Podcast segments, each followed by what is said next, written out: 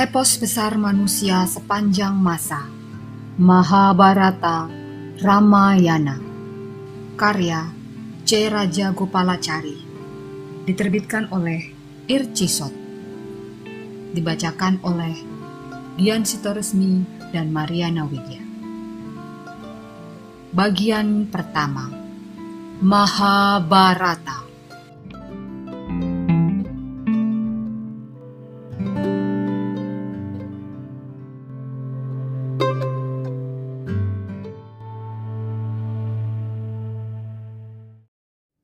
Bab 18 Burung Saranga Dalam cerita yang ditulis dalam bahasa Purana, burung dan binatang bisa berbicara seperti manusia. Kadang mereka memberikan nasihat dan bahkan pengajaran kebijaksanaan moral. Sementara itu, sifat-sifat dasar binatang itu dengan cerdik digunakan untuk mengangkat sifat-sifat manusia. Salah satu ciri keindahan sastra dalam bahasa Purana adalah penggabungan yang harmonis antara alam dan imajinasi. Pada sebuah bagian yang indah dalam Ramayana, Hanoman yang digambarkan sebagai pribadi yang sangat terpelajar dan bijaksana. Diceritakan mengungkapkan kegembiraannya seperti kera ketika ia mengira anak gadis yang ia lihat di taman istana Rahwana adalah Dewi Sinta. Tidak jarang orang menghibur anak-anak dengan cerita-cerita di mana burung-burung dan binatang bisa bicara seperti manusia. Tetapi kisah-kisah sastra Purana dimaksudkan untuk kalangan dewasa. Biasanya, dalam cerita-cerita itu terdapat penjelasan latar belakang binatang-binatang yang memiliki kemampuan bicara seperti manusia. Cara yang paling umum digunakan adalah dengan menggunakan kisah kehidupan sebelumnya, yaitu ketika mereka masih menjadi manusia. Misalnya, Seekor rusa dulunya adalah seorang resi, atau seekor rubah dulunya adalah seorang raja. Penurunan tingkat hidup semacam ini disebabkan oleh kutukan. Pada kasus semacam ini, rusa itu akan berperilaku seperti layaknya seekor rusa, tapi bisa bicara seperti seorang resi atau pada kasus rubah atau pada kasus rubah kecerdikan rubah itu digambarkan dengan karakteristik seorang raja yang bijaksana dan telah banyak makan asam garam dunia. Dengan demikian, kisah itu menjadi alat untuk menyampaikan kebenaran-kebenaran agung yang kadang terkandung di dalamnya. Ketika Pandawa mulai membangun, Kandawa Prasta masih berupa hutan yang menakutkan. Hutan itu penuh dengan semak duri dan puing-puing yang berserakan bekas kota yang telah lama ditinggalkan. Banyak burung dan binatang bersarang di tempat itu di sana banyak pencoleng dan orang jahat. Krishna dan Arjuna memutuskan untuk membakar hutan itu dan mulai membangun kota di tempat itu. Seekor burung seranga, seekor burung saranga bersarang di tempat itu bersama dengan keempat anaknya yang belum bisa terbang. Burung saranga yang jantan asik terbang mengitari hutan bersama burung saranga betina lain. Ia melupakan anak istrinya, Burung saranga itu merawat anak-anaknya, seperti yang diinginkan Krishna dan Arjuna. Api dengan cepat menjalar ke segala arah. Ketika api mulai menjalar mendekati mereka, induk burung itu mulai meratap. Api sudah semakin dekat membakar habis semua yang ia jumpai. Tidak lama lagi, kita pun akan terbakar dan mati. Semua penghuni hutan kehilangan harapan, dan seluruh hutan bergemuruh karena pohon-pohon bertumbangan. Kasihan kalian, anak-anakku, kalian belum bisa terbang kalian pasti akan menjadi mangsa si jago merah. Apa yang harus aku lakukan? Ayah kalian telah meninggalkan kita. Aku tidak cukup kuat untuk membawa kalian semua pergi dari sini. Meskipun api sudah semakin meskipun api sudah semakin mendekat, induk burung itu sama sekali tidak berpikir untuk meninggalkan anak-anaknya.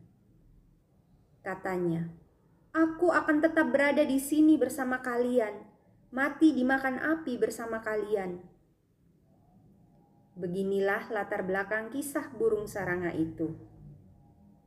Seorang resi yang bernama Mandapala selama hidup menjalani sumpahnya sebagai seorang brahmacarin dengan sempurna. Ketika ia akan masuk ke surga,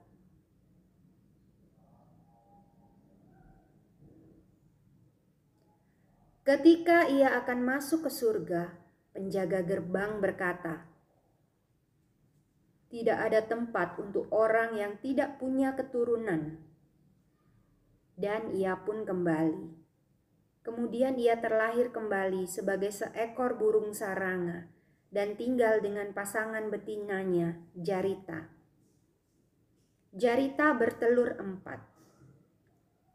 Kemudian Mandala meninggalkan Jarita dan terbang mengitari hutan bersama burung betina lainnya. Burung itu bernama Lapita. Keempat telur Jarita menetas tepat pada waktunya, dan mereka adalah keempat anak burung yang diceritakan di depan. Karena adalah anak seorang resi, mereka bisa menghibur dan menguatkan hati sang induk dengan tingkah laku mereka. Induk burung itu berkata pada anak-anaknya, "Di dekat akar pohon itu ada lubang tikus. Aku akan menempatkan kalian di sana. Setelah kalian masuk ke dalam lubang itu, aku akan tutup jalan masuknya." sehingga api tidak akan menjilat kalian. Setelah api padam, aku akan kembali dan mengeluarkan kalian. Anak-anak burung itu menolak rencana itu. Kata mereka, "Tikus yang tinggal di lubang itu akan memangsa kami. Lebih baik mati terbakar daripada dimakan tikus." Sang induk berusaha menenangkan hati anak-anaknya katanya. Tikus itu telah dimangsa burung elang, maka tidak ada lagi yang kalian perlu khawatirkan. Tapi anak-anak itu berkata, "Di sana pasti ada tikus yang lain. Kematian satu tikus tidak berarti tidak ada bahaya lain. Ibu, cepatlah engkau pergi meninggalkan kami sebelum api mencapai kita dan pohon kita ini terbakar." Kita tidak mau masuk ke lubang tikus. Ibu tidak perlu mengorbankan diri untuk kami. Kami tidak pantas mendapatkan pengorbanan ibu. Kami belum melakukan apa-apa untuk ibu. Kami hanya menghadirkan kesedihan bagi ibu. Carilah pasangan lain dan hidup bahagia. Setelah mati terbakar, kami pasti akan diterima di surga. Seandainya kami bisa selamat karena mukjizat, ibu dapat kembali lagi ke sini setelah api padam. Ayo segeralah pergi ibu. Demikian desa anak-anak burung itu supaya induknya terbang menyelamatkan diri. Dengan cepat api menyambar pohon itu, tetapi keempat burung kecil itu tetap tenang dan terus berkicau satu sama lain dengan gembira. Anak burung yang paling tua berkata, "Orang yang bijak bisa mencium datangnya bahaya, tetapi bisa menjaga ketenangan pikiran ketika bahaya mendekat." Anak burung yang lebih muda menjawab, "Engkau sangat bijaksana. Tidak banyak yang memiliki jiwa teguh sepertimu." Dengan senyum, mereka semua menyambut kedatangan si jago merah. Katanya, Wahai api, ibu telah meninggalkan kami. Kami belum pernah melihat ayah kami. Setelah kami lahir, ia sudah tidak tampak lagi.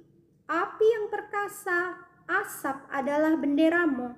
Engkaulah satu-satunya tempat kami menaungkan diri. Lihatlah, kami belum bersayap dan tidak berdaya. Tidak ada lagi yang menjaga kami. Kami menyerahkan diri pada naungan perlindunganmu. Demikianlah mereka berdoa pada dewa api, seperti seorang brahmana ya seperti seorang brahmana yang brahmacarin mengucapkan syair-syair Weda. Api membakar habis seluruh hutan, kecuali anak-anak burung itu. Ketika api mulai padam, induk burung itu kembali. Ia terheran-heran ketika melihat anak-anaknya tidak kurang suatu apa dan berkicau dengan gembira. Dengan sukacita, ia segera memeluk mereka semua. Ketika api melahap hutan dengan ganas, si burung jantan gelisah. Kepada pasangan barunya, ia ungkapkan kekhawatiran atas keselamatan anak-anaknya. Mendengar itu, si betina menjadi marah Benarkah demikian? Katanya. Aku tahu pikiranmu. Aku tahu kau ingin kembali pada Jarita setelah puas denganku. Kau sendiri mengatakan bahwa anak-anak Jarita tidak akan mati terbakar karena Dewa Api memberimu mantra itu. Jujurlah dan pergilah pada kekasihmu Jarita, jika itu memang maumu. Aku ini hanya betina bodoh yang percaya dan akhirnya dihianati pejantan tidak berguna. Pergilah jika itu maumu. Burung yang adalah mandapala itu berkata, Kau salah mengerti. Aku memilih lahir menjadi burung supaya bisa memiliki keturunan, dan wajar bukan jika aku mengkhawatirkan mereka. Aku akan pergi menengok mereka dan kembali lagi kepadamu. Setelah menenangkan hati pasangan barunya, ia terbang menuju pohon di mana Jarita bersarang. Jarita tidak mempedulikan suaminya. Ia larut dalam kegembiraan karena anak-anaknya selamat. Kemudian ia menoleh kepada suaminya dan menanyakan alasan kedatangannya dengan nada tidak peduli. Jawab Mandapala dengan penuh cinta. Apakah anak-anakku bahagia? Mana yang sulung? Potong Jarita dengan dingin. Apakah kau peduli? Kembalilah pada kekasihmu. Tinggalkan kami. Mandala menjawab secara filosofis. Setelah punya anak, seorang perempuan tidak akan lagi peduli pada suaminya. Demikianlah hidup. Bahkan wasista yang bahkan wasista yang tidak bercela diabaikan Arundati. Dengarkan kisah selanjutnya di episode berikutnya.